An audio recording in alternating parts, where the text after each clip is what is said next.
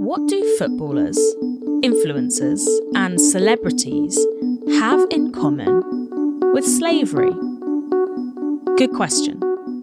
While it's pretty obvious the lifestyles of people like Lionel Messi and Kim Kardashian are light years away from the brutality of enslavement, they operate within a system that's centuries old. Economic practices developed out of slave societies and found a way to turn humans into capital, and that meant attaching a price to them based on how much money they could bring in for plantation owners.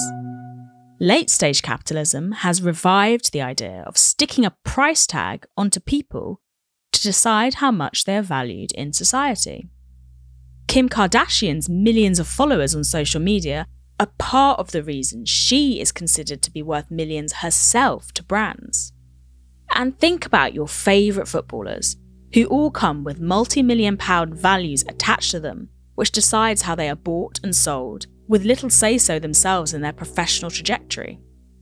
This idea that everyone has a personal monetary value which decides worth has even trickled down to us ordinary folk where company departments who dealt with the welfare of employees were once called personnel departments, now we know them as human resources. What is a resource? Something to be mined or drawn upon for the benefit of someone else. And from the 1600s until the 1800s, Britain was dependent on its enslaved human resources. Their ghosts surround us, in more ways than one. I'm Moya Lothian McLean, a journalist and descendant of both black African slaves and white British slave owners or overseers.